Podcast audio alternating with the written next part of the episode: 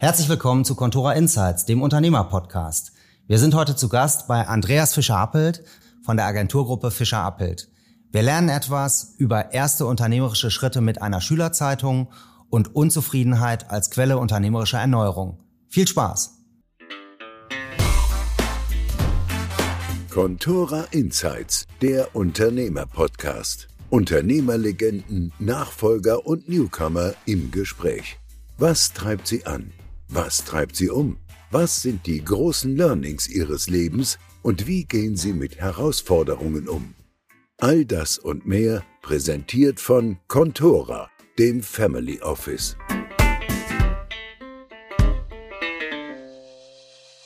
Andreas, äh, Fischer Appelt gibt es bereits seit 1986. Kannst du dich noch erinnern äh, an den Moment, als du dich entschieden hast, ein Unternehmen zu gründen? Äh, Patrick, ja, ähm, im Prinzip ja, das war tatsächlich 86 und ich mache das ja mit meinem Bruder zusammen seit dieser Zeit und er sagte ähm, zu der Zeit, ja, lass uns doch eine Agentur gründen und ähm, wir hatten so ein paar Skills schon erworben. Ähm, kann ich ja gleich noch mal erzählen.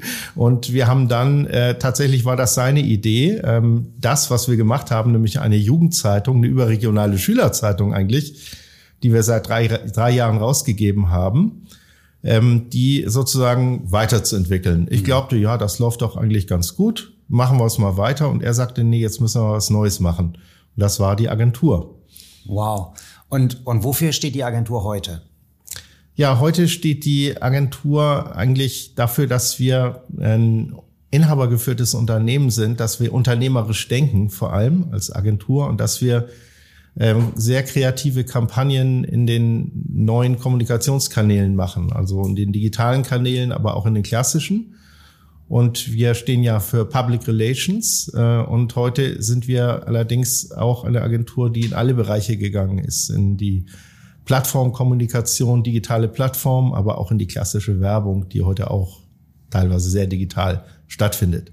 Mhm. Ähm, da komme ich gleich nochmal drauf. Ähm, vielleicht ähm, starten wir mit ein paar äh, persönlichen Fragen. Ähm, du hast mir mal erzählt, dass du auch ganz früh angefangen hast, mit, mit unterschiedlichen Sachen zu handeln. Also du warst gar nicht per se immer auf, auf Agenturarten und, und, und Publishing äh, aus, sondern hast auch viel gehandelt. Magst du ein bisschen erzählen, wie das kam? Ja, ich weiß nicht, ich war sozusagen schon als Kind immer sehr umtriebig und habe alle möglichen Sachen neu aufgemacht. Ich glaube, das erste, was ich gemacht habe, so im öffentlichen Raum, war ein äh, Tier- und Naturschutzclub. Mhm. Und dann habe ich immer auf den Gartenfesten äh, meiner Eltern, die einmal im Jahr stattfinden, dafür Mitglieder gesucht. Und alle angesprochen, ob sie nicht Mitglied werden wollen. Und dann ähm, hatte ich diesen Club, der hat dann auch alle möglichen Sachen versendet und, und sich engagiert für Umweltschutz und Naturschutz. Und äh, tatsächlich, damit hat das angefangen und dann äh, ging es mit Dingen weiter wie ähm, Briefmarken und Münzhandel, weil man muss ja auch irgendwie Geld verdienen mhm. für seine äh, diversen Hobbys. Und äh, bis zu es dann später im Studium Computerhandel. Ähm, damit habe ich mir das Studium finanziert. Also richtig Hardware durch die Lande geschickt nicht nur durch die Lande, sondern ich habe in Amerika studiert und bin dann immer in Amerika durch Washington gefahren, habe Computer, Apple Computer aufgekauft und die auch ganz legal exportiert nach Deutschland. Und hier konnte man die viel besser wieder verkaufen. Teilweise haben wir sie in unserer Agentur eingesetzt und teilweise wurden sie verkauft mit Gewinn. Mhm. mhm. Ein Studium in Amerika war ja teuer. Ja. Und also das heißt, das war, das kam ja dann sozusagen nach deiner Schülerzeitungs Karriere, kann man so sagen. Ja, das war ähm, im Prinzip äh, kam noch das dazwischen, die Schülerzeitung. Das war mal eine Idee, auch äh, wieder mein Bruder, der war sehr, sehr engagiert in der Schülerverwaltung, war Schulsprecher. Und dann haben die da auch, ähm, es war in Quickborn im Gymnasium, ein ähm, Norden von Hamburg, eine Schülerzeitung herausgegeben. Ich war da selber nicht beteiligt, aber ich habe gehört, ja, die haben da für eine Anzeige 250 Mark gekriegt wow, das ist ein Geschäftsmodell. Und dann sofort haben wir überlegt, oder habe ich überlegt, wie man auch so eine Schülerzeitung macht, mit meinem Bruder dann auch zusammen. Und dann haben wir diese Schülerzeitung für mehrere Schulen gemacht. Und es gab immer eine Ausgabe für drei Schulen und wir hatten bis zu acht Ausgaben im Hamburger Norden und in Schleswig-Holstein Süden. Das war so schon richtig so ein Schüler- und Jugendmagazin lebte über Anzeigen und wir haben es aber auch persönlich dann die Artikel geschrieben und noch verteilt. Da waren noch ein paar mehr mit, die mitgemacht haben, aber es war ein Verlag. Das heißt, du und, und dein Bruder, ihr seid dann auch Klinkenputzen gegangen, um die Anzeigen zu verkaufen? Oder wie ist das gelaufen? Das habe hauptsächlich ich gemacht. Ich war tatsächlich unheimlich viel unterwegs. Es gab lokale Anzeigen von der Fahrschule oder von der Hamburger Sparkasse, überregionale halt von den Banken. Mhm. Und da musste man überall hin. Und ich habe unheimlich viel gelernt, weil man natürlich da sehr zuverlässig sein musste und die wollten dann auch was haben für ihr Geld. Mhm. Und ähm, das musste was Gutes sein, das Ergebnis musste stimmen und, und ähm, ja, mit diesen vielen Abschlüssen hat man schon mal Vertrieb gelernt. Aber jetzt war ja, ähm, also von Hause aus, dein Vater war ja Präsident der, der Uni Hamburg und es war ja eher, sag ich mal, wissenschaftlich geprägt. Ähm, also diese sehr unternehmerische und, und, und, und vertriebsorientierte Art ist ja dann etwas, was dir zumindest nicht per se in die Wiege gelegt wurde. Wie, wie ist dein Vater damit umgegangen, dass, dass seine Söhne da offenbar einen anderen Weg eingeschlagen haben? Ja, mein Vater behauptete immer auch, er hätte auch so ein kaufmännisches Fundament, weil er weil er äh, äh, früher, bevor er das gemacht hat, doch äh, in Unternehmen gearbeitet hat, eine Lehre und alles gemacht hat und sozusagen die Familie auch ernähren musste ähm, in der Nachkriegszeit. Aber dann war es ja doch mehr eine wissenschaftliche oder auch eine Verwaltungsarbeit. Und wir sind halt unseren eigenen Weg gegangen. Wir, mir machte es Spaß, äh, sozusagen kaufmännisch zu arbeiten, Geld zu verdienen und nachdem, nachdem meine Eltern erst versucht hatten, so ein bisschen einen in eine bestimmte Richtung zu schieben, da geh mal in die Schule und so, und das dann schon gescheitert ist, ähm, haben sie es dann auch gelassen und uns den äh, Strömungen überlassen, die wir selber so für uns ausbaldowert haben. Mhm. Und, und was hat ähm, eure Mutter euch dann mitgegeben? Wie war ihr, ihr ähm, Impact auf euch? Also da, meine Mutter hat das sozusagen die, das Paradigma des Hauses entwickelt und, und uns mitgegeben und das hieß quasi Kultur und Bildung sind alles und Geld ist nicht wichtig. Aber das hat dann nicht, nicht komplett gefruchtet. Also gut, wir haben uns, glaube ich, ganz gut ausgebildet und wir hatten auch die Möglichkeiten, haben uns aber auch viel selbst verdient dabei.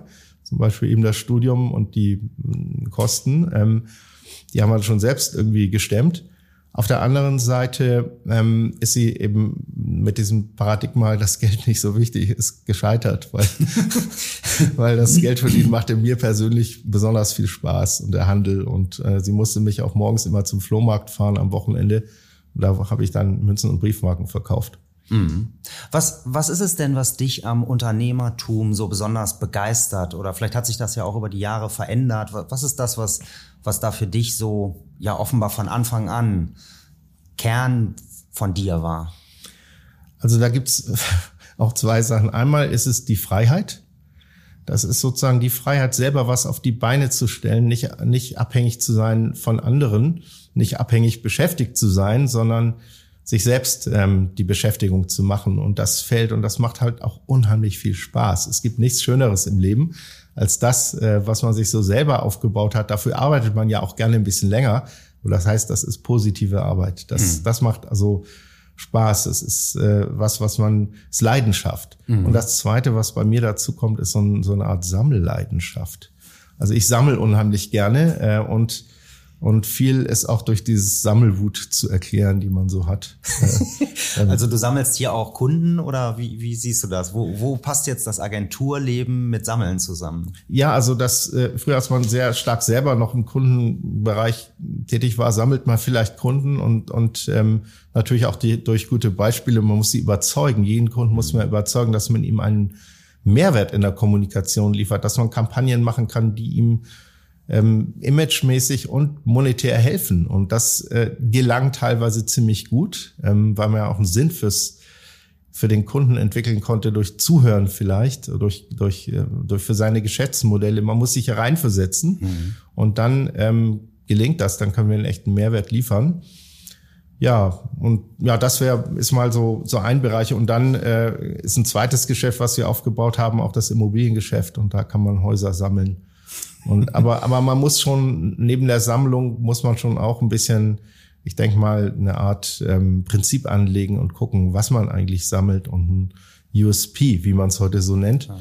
Ähm, zum Beispiel bei den Immobilien ist es so, dass wir dann auch Kreativimmobilien gemacht haben, vor allem welche, das ist heute ganz modern, äh, 60er Jahre Immobilien wieder auf neuen Stand gebracht durch Design, ähm, Architekturpreise damit gewonnen, dass sie wieder toll aussehen, dass sie begehrenswert sind für Startups und kreative Firmen und dieses, das macht einem auch Spaß. Das kreative Element dabei ist bei mhm. uns ein ganz zentrales. Also kreativ bei der Gestaltung der Immobilien, kreativ bei der Gestaltung von Kampagnen, kreativ beim Unternehmertum. Mhm. Ähm, ja, vielleicht bei dem Immobilienthema, ähm, das hast du ja auch bundesweit gemacht.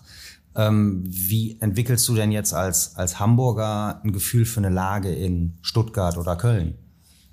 Ja, also das, das ist, gehört auch zum Prinzip. Ähm, zum Beispiel, wir haben eben angefangen, hier in dem Gebäude, in dem wir auch sitzen und das Interview machen, das, da haben wir damals geguckt, ja, wir brauchen, wir sind gewachsen, wir sind teilweise 80 Prozent im Jahr gewachsen, dann braucht man schnell neue Räume. Und dann haben wir geguckt, ja, mieten wir was, ist eigentlich nicht so kreativ. Lass uns mal gucken, was wir kaufen und gestalten können, dass wir was mhm. ganz Besonderes machen. Und dann kam dieses Gebäude, ähm, haben wir das gefunden über einen Makler. Ähm, wir dachten, dass die Lage äh, interessant ist, weil das, weil ich sah, hier in, im Schanzenviertel in Hamburg sich die kreative Szene gerade angesiedelt hatte mhm. vor 20 Jahren. Das war noch frisch, das war eigentlich, sagen wir mal, ein bisschen auch vielleicht heruntergekommen, die Gegend, und nicht so die Innengegend. Aber ähm, wenn die Künstler da sind, wenn die Kreativen kommen, dann merkt man, aha, super. Mhm. Und dann hatte ich so einen Sicherheitsaspekt, Büroimmobilien, ja, entwickeln wir Büroimmobilien, aber bitte da, wo auch die Menschen gerne wohnen wollen, da kann man es ja mal umwandeln, wenn das die Wirtschaft nicht mehr läuft. Und so äh, ist in Hamburg halt das Eimsbüttel geworden oder Bahrenfeld und in Berlin, Prenzlauer Berg, da mhm. sind die ganzen Startups. Ja, da hat Zalando im Nachbargebäude gegründet, wo wir äh, tätig sind, an der Kastanienallee, wo wir jetzt unsere mhm. Agentur mhm. auch haben. Und das haben wir ja zusammengeführt, meistens die Agentur auch in diese Gebäude rein. Wir brauchen ja einen tollen kreativen Standort für die Mitarbeiter. Und in Köln ist halt Ehrenfeld. Ja, ja. Wenn man jetzt von, von außen auf, auf Fischer Appelt guckt oder, oder auch auf, auf euch als Familie, dann ähm, fällt natürlich auf, dass von Anfang an du das im Duo gemacht hast mit deinem Bruder zusammen. Und ähm, es gibt ja unzählige Geschichten von Brüderstreitigkeiten und famili familiären Konstellationen, wo das eben nicht funktioniert hat. Bei euch scheint das ja ein absolutes Erfolgsgeheimnis äh, für die ganze Entwicklung gewesen zu sein. Magst du mal beschreiben, wie ähm, vielleicht die, wie, wie das, wie funktioniert eure Zusammenarbeit und wie vielleicht auch wie trennt ihr Familie und Arbeit oder muss das gar nicht getrennt werden? Wie, was ist euer Geheim Erfolgsgeheimnis? Also ein bisschen, wir sind quasi aufgewachsen in unserer Familie mit drei Kindern. Mhm. Da gibt's also mein Bruder, wir sind eng zusammen, also auch altersmäßig, bin ein Jahr älter. Meine Schwester ist dann sechs Jahre jünger. Mhm. Da gibt's ein bisschen mehr dazwischen, aber wir verstehen uns alle gut und ähm, jeder hat aber auch so seine eigene Sache in der Entwicklung gehabt. Also jeder hat sich sehr unterschiedlich als, denke ich mal, Persönlichkeit entwickelt und unterschiedliche Interessen gehabt. Das kam dann aber äh, auch wieder zusammen, ähm, zum Beispiel bei diesen Firmen, bei dem Verlag.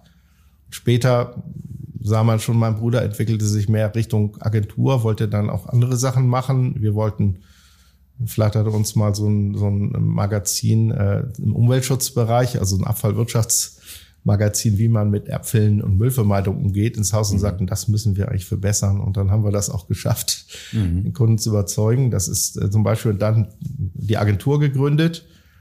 Aber das haben wir dann zusammen gemacht. Also irgendwie sind wir immer zusammengegangen und ähm, zum Beispiel hatte Bernhard, mein Bruder, sich mehr interessiert für den Computer und hat ähm, das erste große Investment der Agentur in digitale Lösungen zum Layouten. Der hat also schon beim NDR äh, in drei äh, ein Bastelkit gehabt, wie man den ersten Macintosh-Vorläufer zusammenbaut. Mhm.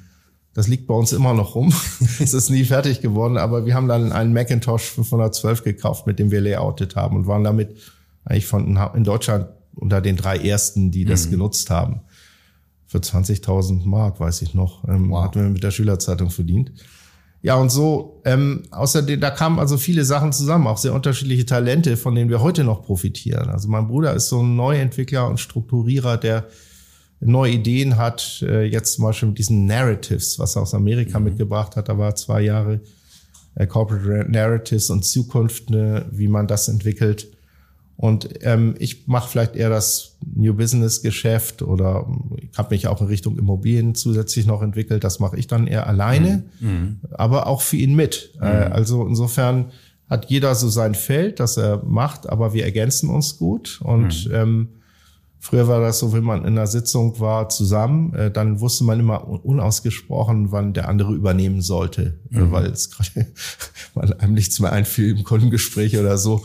Ja, ein Blick rüber, dann hat er übernommen. So, mhm. alles klar. Mhm.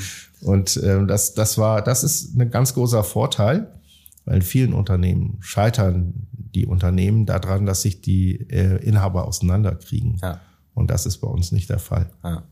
Aber ähm, äh, jetzt gibt's ja wahrscheinlich trotzdem, also wenn du das so schilderst, ähm, dass ihr ja klare Rollenverteilungen habt und da sind ja die Persönlichkeiten dann wahrscheinlich auch ein bisschen unterschiedlich. Ähm, was sind denn die Sachen, die Bernhard an, an dir aufregen oder die äh, dich auf die Palme bringen bei Bernhard? Ja, also es gibt, es gibt auf jeden Fall, es gab immer schon Streit und früher hat man sich auch mal gekloppt in der Jugend. Mhm. Das, das passierte. Ähm, natürlich gibt's auch, auch Unterschiede, äh, wenn zum Beispiel, äh, mein Bruder, der wirft mir dann auch mal vor, ich sei so ein Sammler und würde zu viel Immobilien immer nur sammeln und ich sollte mal da eine Struktur reinbringen in die äh, und ihm mehr Bericht erstatten, was da passiert. Mhm. Ähm, ja, das nehme ich mir teilweise auch zu Herzen. Also dann gibt's auch mal ein bisschen Streit und dann will er mal eine Ecke nicht, aber am Schluss freut er sich dann doch, mhm. dass man dies oder jenes Projekt entwickelt hat. Mhm.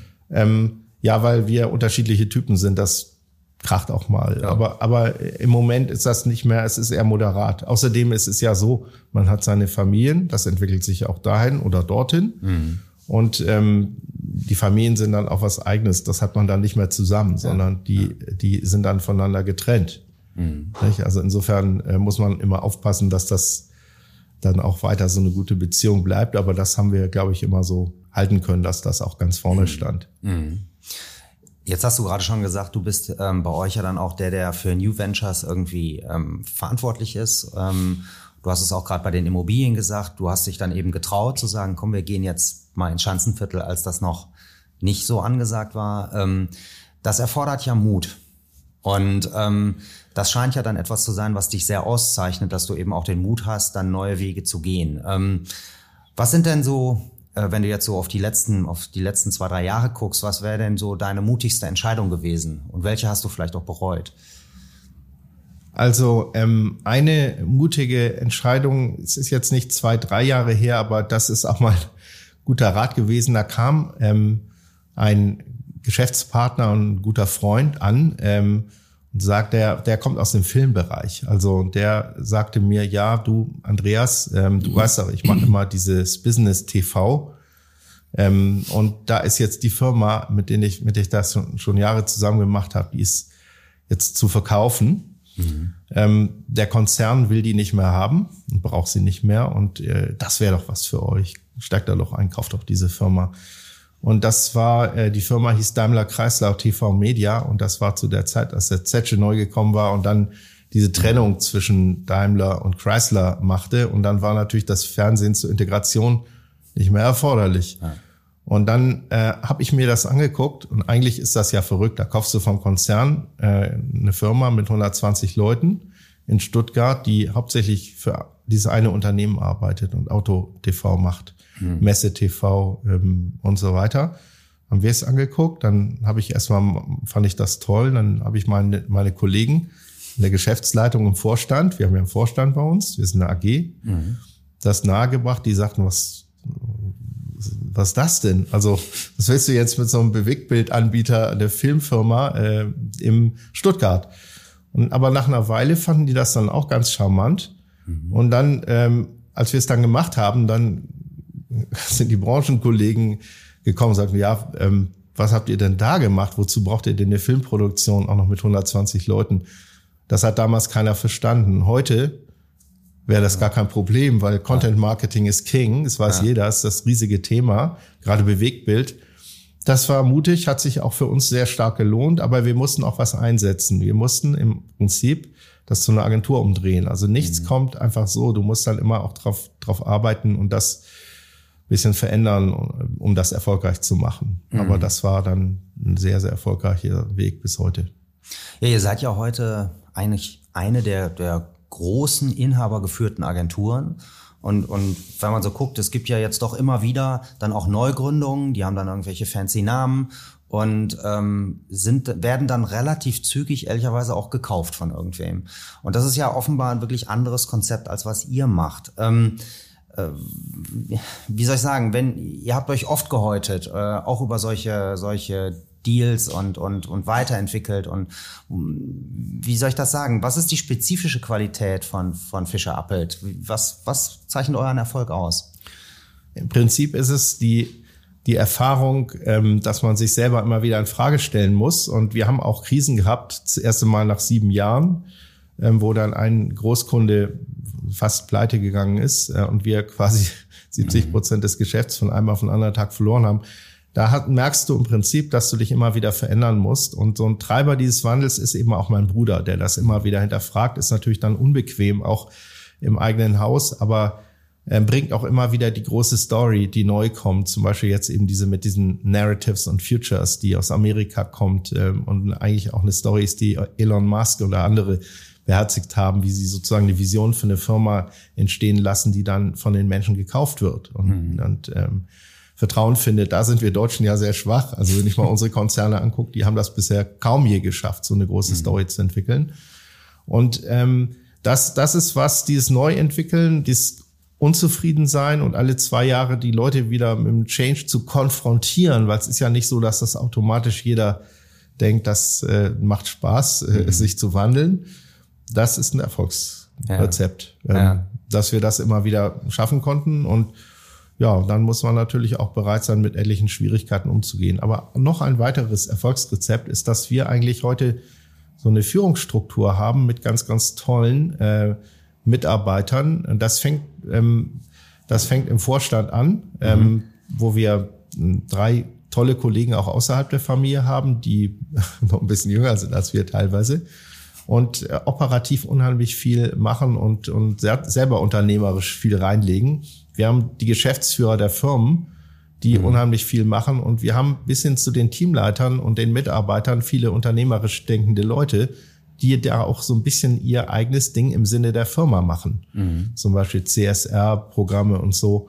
Und da hat sich viel entwickelt und das ist eigentlich dieses Prinzip. Dieses Unternehmerische ist bei uns relativ weit so durchgetragen. Und das heißt auch, dass man oben nicht immer zum Beispiel Akquise findet, da gar nicht da oben, sondern auch mhm. da unten statt. Mhm. Mhm. Ja, und, und deswegen ist das heute so organisiert, dass der Laden gut läuft. Auch ohne, dass man, ich würde mal sagen, irgendwann könnte man auch mal, da ist das gar nicht mehr so erforderlich, dass man für alle Dinge dabei ist. Mhm.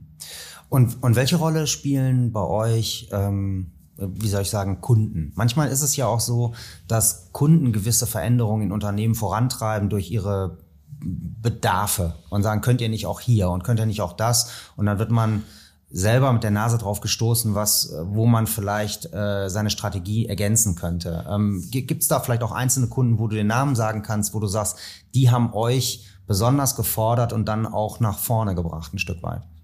Ja, es gibt solche Kunden, also zum Beispiel, die uns Vertrauen geschenkt haben, vor allem für große Kampagnen. Und das war am Anfang so, im, im, als wir äh, sozusagen dann ähm, in diesem Umweltbereich sehr stark gearbeitet haben und ähm, Leute eigentlich zu besserem Verhalten im Umweltbereich aufgefordert haben. Nicht mit dem erhobenen Zeigefinger, sondern durch Motivation. Wie können sie Müll vermeiden? Schon Kinder dazu gekriegt haben, wie kann man recyceln? wie kann man die Umwelt schützen. Oder wir haben heute ähm, einen Kunden wie ähm, Merck gehabt, für den wir eine weltweite äh, Umpositionierungskampagne gemacht haben, um das Unternehmen, das auch an der Börse sich neu aufgestellt hat, kommunikativ umzukrempeln und auch wie Kommunikation gemacht wird, umzukrempeln. Das war sehr, sehr erfolgreich für das Unternehmen. Wenn man mhm. mal die Börsenkurse anguckt heute, mhm. dann hat sich das am Markt und im Unternehmen selber durchgesetzt, dass das Unternehmen für mehrere Säulen steht und nicht mehr nur ähm, für eine, äh, vielleicht auch Pharma, sondern für andere mhm. und entsprechend auch viel höher bewertet wird. Das war eine weltweite Kampagne, die wir in Schlüsselmärkten gemacht haben, wo wir am Anfang die Mitarbeiter mitgenommen haben und die auch noch viele Preise gewonnen hat. Das war mhm. eine tolle Geschichte. Mhm. Also Merck, den deutschen Konzern. Es gibt ja auch einen amerikanischen ja. Konzern, die sich mal aufgespalten haben. Den meine ich jetzt nicht. ähm, äh, jetzt komme ich ja sozusagen aus dem Finanzbereich und ähm, äh, dann ist äh, sozusagen etwas, mit dem ich mich oft befasse, sind ja sogenannte Kapitalallokationsentscheidungen. Also ähm, und du hast gerade schon davon gesprochen, äh, von diesem Fall, wo ihr diesen, dieses Spin-off quasi von Daimler Chrysler ähm, gekauft hat. Und ähm, ihr habt aber auch oft ja Neugründungen gemacht. Und das ist ja jeweils immer die Frage, kaufe ich was Bestehendes oder mache ich was neu? Und wenn ich was neu mache, mache ich das in meiner normalen Struktur, Organisation oder gründe ich aus? Ähm, wie funktioniert das hier? Wie trefft ihr solche, also solche Kapitalallokationsentscheidungen? Wie läuft das? Also in der Regel sind sie nicht ganz systematisch, sondern ähm, sie entstehen so, also zum Beispiel eine rationale ist in der Agenturgruppe, dass wir eigentlich eine Agentur sein wollen, in die in allen Kommunikationsfeldern, in allen Marketingfeldern Lösungen anbietet und die man dann auch zusammenfassen kann, so dass wir komplette Anbieter sind. Aber mhm. das, die besonderen Kompetenzen liegen in einzelnen Agenturen, die dann zusammenarbeiten. Mhm. Und insofern kann man sich natürlich immer abzählen, was man braucht. Aber manchmal, und die, die Entscheidungen sind dann sehr unterschiedlich. Also viel kommt aus dem eigenen Wachstum, aber wenn man schon eine Größe hat, wir sind jetzt 700 Mitarbeiter oder mehr, mhm. dann fällt das Wachstum alleine aus eigener Kraft auch manchmal schwer. Da muss man auch mal noch mal was dazu kaufen. Das ist dann mhm. schneller. Mhm. Ähm, oder wir haben zweimal auch große Teams geholt aus anderen Agenturen oder einmal von Air Berlin, die ja, wie wir wissen, in die Insolvenz gegangen sind. Dann haben wir da das Digital Sales Team abwerben können mit Pascal Volz und der mhm. hat hier eine neue Firma gegründet und das läuft ganz toll. Da haben wir uns entschieden, ja, digital Werbung, digital Media, das ist ein tolles Geschäft, aber wir machen wirklich nur digital Media, halten aus diesem klassischen Media etwas raus. Das heißt, mhm. Anzeigen buchen bei Google, Facebook oder den Verlagsportalen, aber im Social Media und digitalen Bereich. Mhm. Und ähm, also jetzt kann man ja sagen, gerade wenn man Unternehmen kauft oder so, äh, dann gibt's eigentlich sehr hohe äh, Rate von, von, von scheiternden äh, Transaktionen. Ähm, oder wo man im Nachhinein sagen muss, das, was man sich mal davon versprochen hat, hat sich dann nicht realisiert. Ähm, und ähm, ja, oft ist dann die Frage, ja, liegt's an der Unternehmenskultur, haben die nicht zusammengepasst oder wie integriert man denn ordentlich? Ähm, wie denkst du darüber nach? Gibt es, also gibt es so eine übergeordnete Fischer-Appelt Firmenkultur, die ihr dann in die ihr dann diese neuen Einheiten integriert oder wie, macht ihr das? Wie läuft bei euch Integration? Ja, es gibt diese Kultur, die ich auch schon ein bisschen geschildert habe, von der Verantwortlichkeit, von ähm, bisschen die Mitarbeiter selber haben es geprägt, so nennen das Family, mhm. was schon immer so ein bisschen, muss man ein bisschen mit aufpassen mit diesem Begriff, weil eine ganze Family ist ein, eine Agentur oder ein Unternehmen halt auch nicht. Ja. Ähm, sondern es ist auch immer ein bisschen anders, aber irgendwie gibt es eine Zugehörigkeit und diese Kultur ist besonders, aber auf der anderen Seite lassen wir auch unterschiedliche Kulturen zu. Also wenn mhm. eine Agentur gekauft wird, zum Beispiel wie unsere damals Fork Unstable Media als Digitalagentur, die digitale Plattform machen, dann ist das ja was anderes als eine PR-Agentur mhm. oder eine Werbeagentur. Mhm. Und die brauchen auch ein bisschen ihre eigene Kultur. Die haben Coder da, die haben andere Leute. Die haben ihren Keller, wo sie immer ihre ähm, Musikaufführungen äh, machen, wo sie, wo sie Live-Musik haben, glaube ich, vier, fünf Mal im Jahr. Und, und das ist so ein, die kommen dann immer geschlossen zu unserer Firmenparty, äh, haben vorher schon ein bisschen gefeiert. Und jeder hat eine eigene Kultur. Das ist für uns akzeptabel. Ich glaube nicht an eine Kultur, die komplett gestreamlined ist. Das mag ich auch an den Konzernen nicht. Ich würde es nicht für mich übernehmen von den Konzernen, so eine Kultur, sondern ich glaube, wir können mit unterschiedlichen Kulturen gut leben. Mhm. Mhm. Ähm, jetzt habt ihr ja auch ganz interessante Ansammlungen an Auslandsstandorten, wo man sich ja fragen kann, ähm, Doha, New York, wie, wie läuft das? Wie macht er das? Also warum gibt es genau diese Standorte und nicht andere? Und wie fügen die sich dann ein in eure gesamte Firmenstruktur?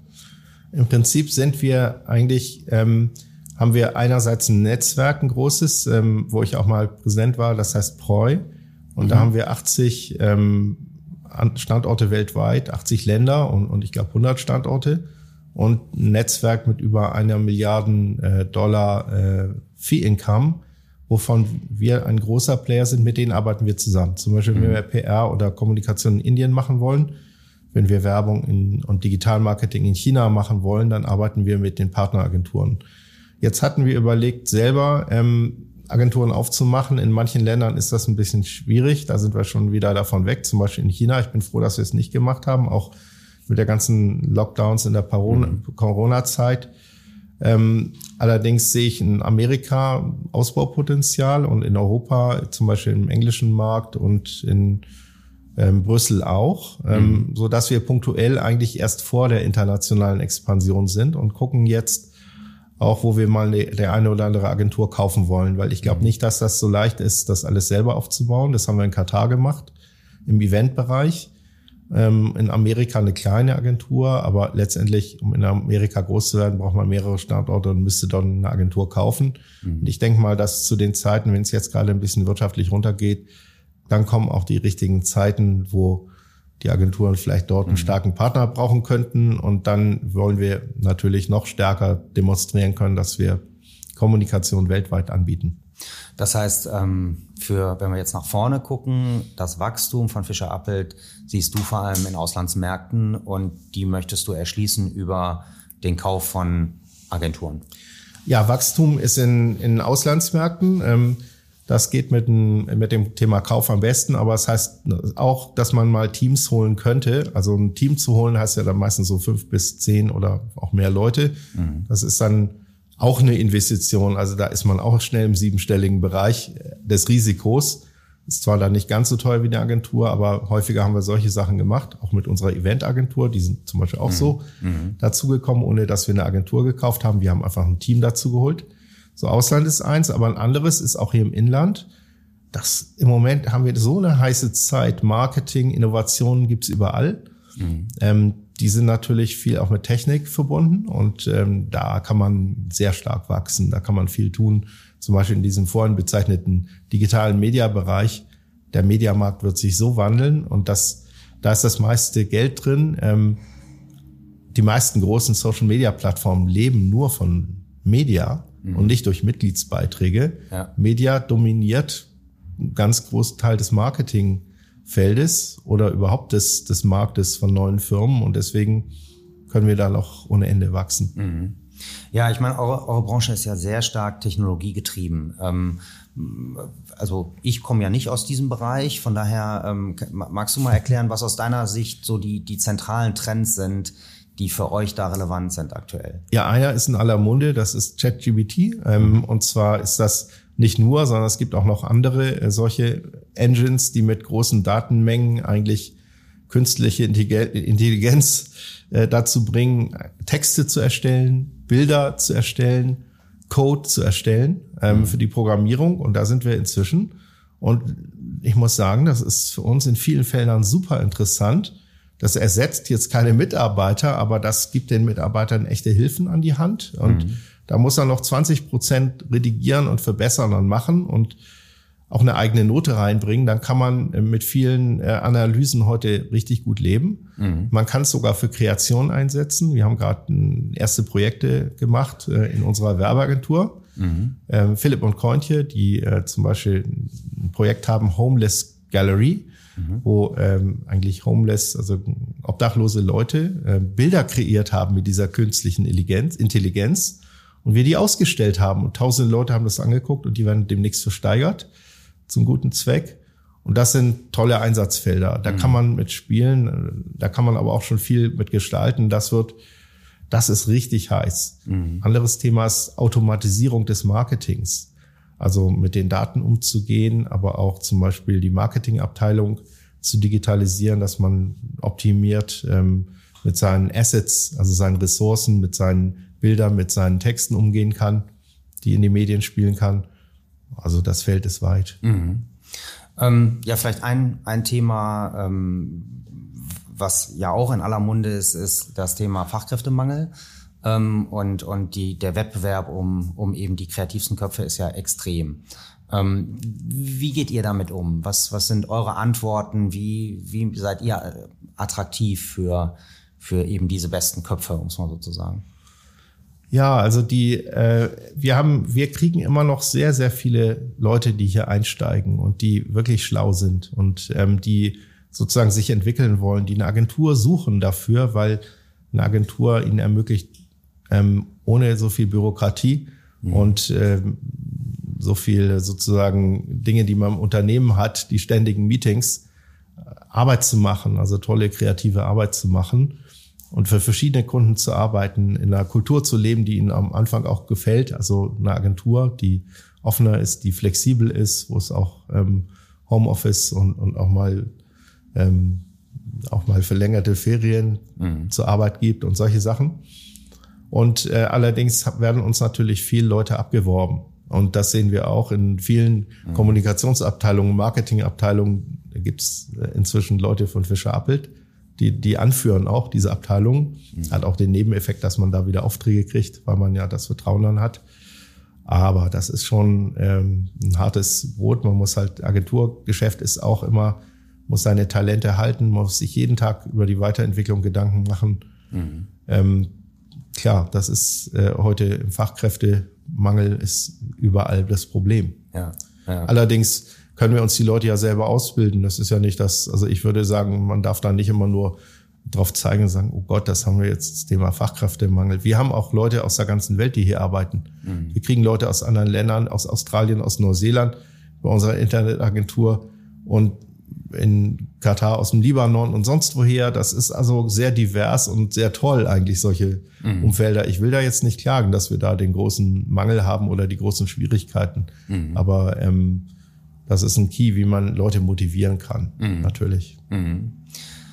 Jetzt ähm, ja, habt ihr beiden, du und dein Bruder, ja das Unternehmen auf, auf 700 Mitarbeiter, hast du, glaube ich, gesagt, ja, gebracht und äh, seid ja äh, schon ein paar Jahre am Markt. Ähm, jetzt, also jetzt komme ich ja aus diesem äh, Family Office Umfeld, wo wir ja oft auch mit Generationenwechsel und diesen Themen zu tun haben und, und diese sogenannte Next Gen und wie geht das weiter und teilweise übernehmen die Junioren äh, ganze Konzerne, ähm, teilweise wird verkauft. Ähm, da gibt's ja unterschiedliche Modelle und es ist ja nie sozusagen, es gibt nicht das eine richtige Konzept. Ähm, ich glaube, du hast vier Kinder, dein Bruder hat auch vier Kinder. Ähm, wie denkt ihr über das Thema Nachfolge nach? Ja, das ähm, ist so ein Thema. Wir haben eigentlich versucht, ähm, jetzt Leute aufzubauen im Unternehmen, die, die eigentlich dafür stehen, für die gleichen Werte und das gut machen. Und da sind wir auch recht weit. Da bin ich mhm. sehr begeistert. Da haben wir großes Vertrauen auch in die nächste Generation im Unternehmen. Ob dann die nächste Generation der Familie das macht, das weiß ich noch nicht. Mhm. Das kann natürlich sein, aber es kann auch sein, dass die irgendwo einsteigen wollen und was machen. Das, wir sind ja Familienunternehmer, weil schon mein Bruder und ich das sind, obwohl wir es selber aufgebaut haben. Äh, wir sind da auch engagiert bei den Familienunternehmern, ja. aber ähm, ich bin da offen, ob die ja. äh, Familie, die nächste Generation das macht, der müsste ich eher die Freiheit lassen, was sie machen wollen, weil das sonst funktioniert's nicht. Mhm. Was ähm, vielleicht vielleicht noch mal ein eine Nachfrage in die Richtung. Was, was würdest du sagen für jetzt die Generation deiner Kinder? Ähm, was ist für die jetzt die, die größte Herausforderung? In Bezug auf das Unternehmen hm, oder na, so na, generell? Also für dich stand ja zum Beispiel immer fest, dass du Unternehmer werden wolltest. Also irgendwann in der Jugend wusstest du, das ist das, was du machen willst. Und ähm, äh, ich erlebe das bei anderen Familien, da ist ähm, das vielleicht auch, da gibt's ja, es gibt ja in Deutschland sehr, sehr viele, sehr kreative Unternehmer, die selber gegründet haben, aufgebaut haben. Und das ist ja dann für diese, diese nächste Generation teilweise gar nicht so einfach. Ähm, sozusagen mit diesen starken Persönlichkeiten der Väter und Mütter irgendwie umzugehen. Ähm, und, und die stellen sich dann heute die vielleicht ganz andere Fragen. Ähm, ja, deswegen ist die Herausforderung ist für die Kinder, also meine Kinder sind zwischen 14 und 23 und mhm. vier gibt's davon, drei mhm. Jungs, ein Mädel. Und die Herausforderung, wie ich immer so sehe, für sie ist eigentlich, wie sie ihr Leben so gestalten wollen und was sie dann auch beruflich machen wollen, das kommt jetzt so langsam näher. Mhm. Und dann sieht man natürlich, dass sie da ähm, auch teilweise noch unsicher sind, aber sich so ähm, dann die Erfahrung sammeln, schon im Studium. Der eine oder andere hat das Studium auch mal gewechselt dann, äh, weil es dann doch nicht passte, mhm. zu viel Mathe und Und dann äh, müssen halt die Talente, die müssen ihre Talente entwickeln, glaube ich. Und ähm, wir in der Agentur brauchen sowieso sehr unterschiedliche Talente. Ähm, ob das dann mal matcht, ich will mhm. da keine Vorgabe machen. Mhm. Das ist äh, für mich nicht, ähm, das kann, aber es muss auch nicht, weil wir kommen ja auch so gut klar. Und ähm, wir haben also nicht für die Firma zu verkaufen in nächster Zeit, sondern es gibt ja unterschiedliche Rollen. Man wandelt sich auch. Mhm. Früher war man selber sehr an jedem Kunden aktiv und mhm. heute ist es mehr, äh, dass man die, das Firma als Ganzes sieht und versucht zu gestalten. Und das international als Beispiel. Und dann kommen auch noch andere Sachen, die Immobilien dazu und, und noch andere Geschäftsfelder, bei mir die Kunst. Mhm. Ähm, und dann, so werden die sich auch ihre Felder suchen, wenn sie denn Lust haben, Unternehmer zu sein. Ja. Ein bisschen kriegen sie natürlich das Gehen schon mit. Aber auf der anderen Seite, dass sie mit 14 da schon ihr eigenes Geschäft aufgebaut haben, habe ich bei meinen Kindern jetzt noch nicht gesehen. Weil, ähm, gibt es was, wo du, wo du sagst, das ist so das das, was du ihnen mitgeben willst? Also äh, eine, eine Besonderheit oder eine Sache, wo du sagst, das versuchst du zu vermitteln? Ich glaube, die Freiheit, sich selber zu entwickeln und ihre Talente äh, zu erkennen und zu sich selber zu fördern, mhm. das ist eher das Wichtigste, mhm. was ich versuche mitzugeben. Aber ich kann ja nicht erwarten, dass sie genauso wie ich denn, das ist ja schon jetzt gescheitert. das, deswegen fange ich da erst gar nicht an. Ja. Und ähm, ich glaube, das ist auch ein Fehler, wenn jetzt ein Unternehmer sagt, du musst mein Nachfolger sein. Mhm. Und äh, ich habe so viele Geschichten gesehen, die wirklich knallend gescheitert sind hier ja. in Hamburg oder auch in anderen Städten, weil man hat ja viel mit Unternehmern zu tun. Wenn die Väter da oder die Mütter zu sehr eingreifen, das ist ähm, nicht gut. Man kann sich nicht unbedingt darauf verlassen. Es gibt ja auch andere Formen. Man kann auch als Gesellschafter noch tätig sein, wenn man gar nicht mhm. aktiv dabei ist. Ähm, und, und so, wir wissen es auch, wir sind manchmal auch in Gesellschaften beteiligt, wo wir nicht aktiv sind, die, ja. wo wir nur, das ist ja bei, bei euch das Gleiche, wenn ihr investiert oder für eure Kunden Investments macht, ja. dann heißt das ja nicht, dass die Kunden da unternehmerisch aktiv werden. Das ist richtig. Also mal so, mal so. Ne? Ähm, äh, aber ich, also wenn du mich so fragst, also eine klare Rollendefinition ist schon etwas, was was wahnsinnig hilfreich ist und und und Probleme entstehen manchmal auch dadurch, dass eben die Rolle nicht klar ist. Also bin ich jetzt aktiver Unternehmer oder bin ich hier eher passiv investiert oder also was ist jetzt genau mein Beitrag oder oder auch dann äh, da kommt man wieder ein bisschen in die Richtung Kapital, Kapitalallokation in der nächsten Generation ist das noch der beste Eigentümer für die Firma? So kann man da ja auch äh, drüber nachdenken. Ja, und das sehe ich gerade bei der Agentur, da ist das so, da muss man das fragen. Während bei den Immobilieninvestments äh, und den Bestand, den wir haben, da ist es so, da wissen die Kinder, glaube ich, alle, dass sich mal mit Immobilien beschäftigen müssen. Ja. Das ist auch was, was nicht ganz so viel Aktivität oder so viel Kreativität ja. erfordert, ähm, wie zum Beispiel das Unternehmerische in der Agentur, wo man ja. doch sehr genau selber auch mit Herzblut dabei sein muss und zu den Kreativen auch gehören muss gewissermaßen das nicht nur kaufmännisch sehen kann, ja. wenn man ein gutes Produkt liefern will für den Kunden. Deswegen ist das offener, da gucken wir mal, was kommt. Mhm. Du hast gerade selber gesagt, es gibt dann auch noch das Feld der Kunst. Wir beide waren ja auch schon zusammen auf der ähm, Art Cologne. Ähm, und äh, also wenn ich jetzt mal Stereotype nehme, dann würde ich sagen, ein Agenturbesitzer, der wird dann schon ähm, in den unterschiedlichen Feldern der Kunst äh, eher bei Modern Art oder Pop Art oder irgendwie da unterwegs sein. Und äh, bei dir ist das äh, ja genau nicht der Fall, beziehungsweise dein Fable ist in einem ganz anderen Bereich. Ähm, möchtest du das mal erzählen? Ja, also ich weiß, glaube ich, worauf du ansprichst, worauf du fokussierst. Also es ist so, dass mich immer so ein bisschen auch, äh, ich bin natürlich durch das, was ich beruflich mache, geprägt, Kommunikation. Und äh, Kommunikation, jetzt gerade haben wir so einen großen Umbruch in der Gesellschaft, auch durch Kommunikation, die Digitalisierung, Social Media. Und solche Umbrüche hatten wir schon mal. Also einer, der mich interessiert hat, ist die Renaissance. Mhm. Und das ist die Zeit, als der Buchdruck, ich sag's mal so, erfunden worden ist, auf Papier und Pergament. Und ähm, dann äh, die Reformation kam. Also Luther, der alles auf den Kopf gestellt hat und, und sozusagen Schriften gemacht hat, die die Deutschen auch lesen konnten, weil mhm. nicht auf Latein waren wie die ersten Bücher, sozusagen das demokratisiert hat und die, die Kirche damit komplett verändert hat, weil plötzlich haben die Leute verstanden, was gepredigt wurde mhm. oder konnten das nachlesen, auch in Bildern. Und das war revolutionär. Das war ja, das war ja ein Propagandamittel schon, sage ich mal so. Das ist Kommunikation live und ist deswegen irgendwie für mich interessant. Und da gab es auch noch Maler dazu, wie Kranach, ja. die das in bildende Bildsprache übersetzt haben und sozusagen davon gekündet haben, das verkündet haben in alle Richtungen, dass jeder das lesen sehen konnte. Ja, also muss ich sagen, das war auch eine kommunikative Revolution. Deswegen sammle ich das, deswegen interessiert mich das. Wobei die Sprache, die die Jungs damals hatten, viel drastischer war als heute. Dafür wären mhm. sie gleich ins Gefängnis gewandert, mhm. wahrscheinlich.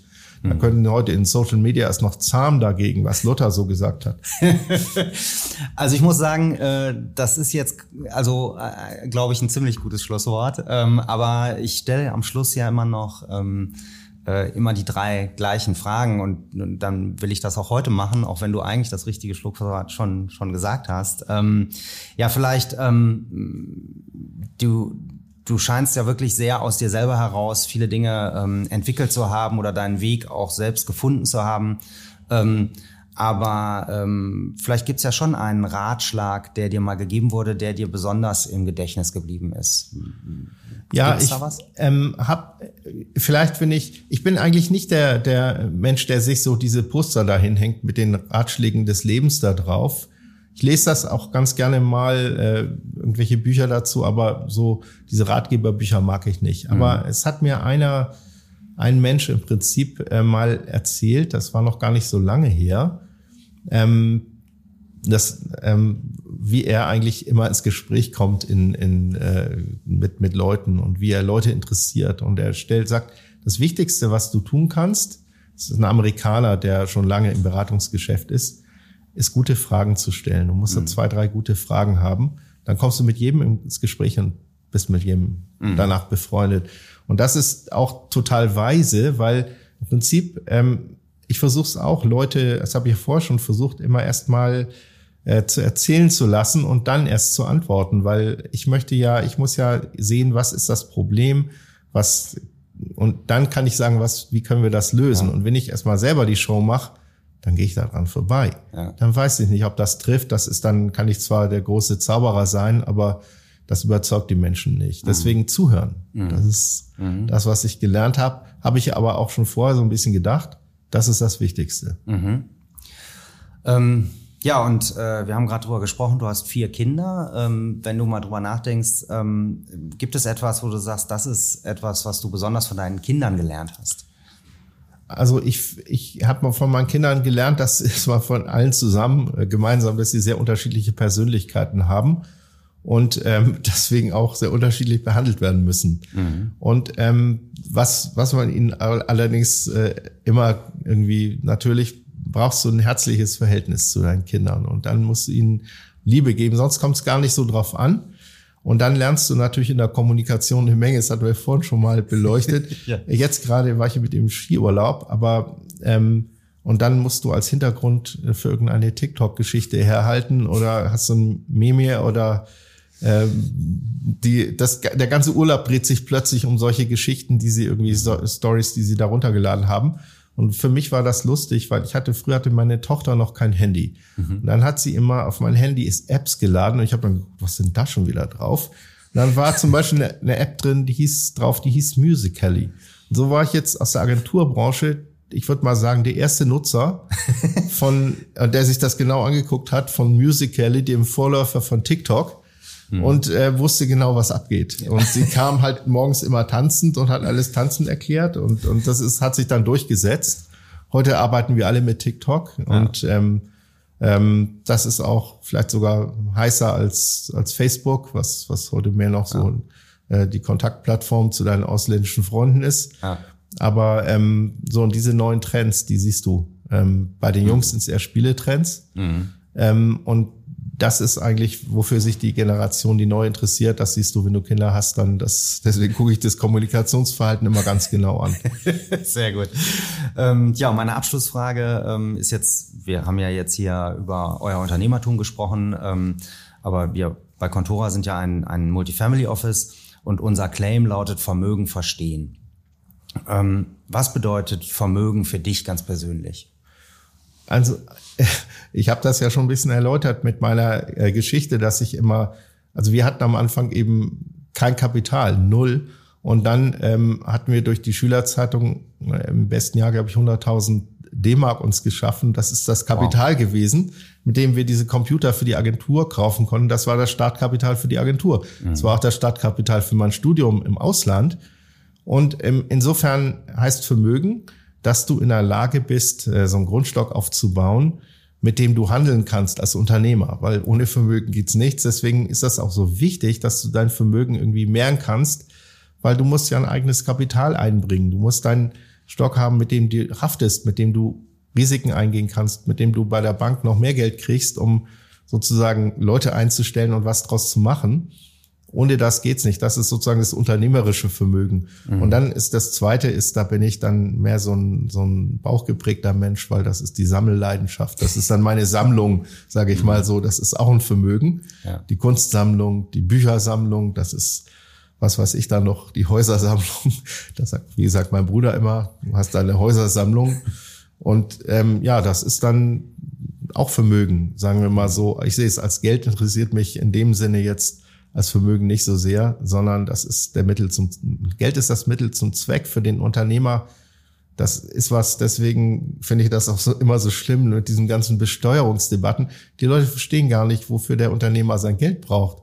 Der braucht das Geld für die Anlage und wenn man außerdem kriegt er nur kriegt er nur sozusagen Kredite, wenn er ein Eigenkapital hat. Ja. Sonst gibt ihm die Bank kein Geld und man braucht aber zum Beispiel, um eine Firma zu kaufen und da zu expandieren und dort braucht man einfach Geld. Und hm. das ähm, leider ist das draußen bei Leuten, die, die das noch nicht durchgemacht haben, nicht ins Verständnis zu bringen, ja. zumindest bei vielen.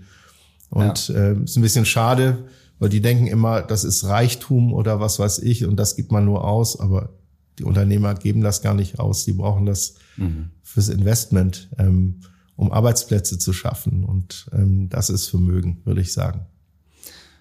Vielen Dank, Andreas, ähm, für alles, was du mit uns geteilt hast heute. Ähm, also ich werde mir dieses Gespräch öfter noch anhören, weil ich glaube, da waren einige, ja, wie man so schön sagt, Nuggets dabei, äh, wo wir alle viel von lernen können. Ich danke dir ganz herzlich. Danke dir auch. Vielen Dank.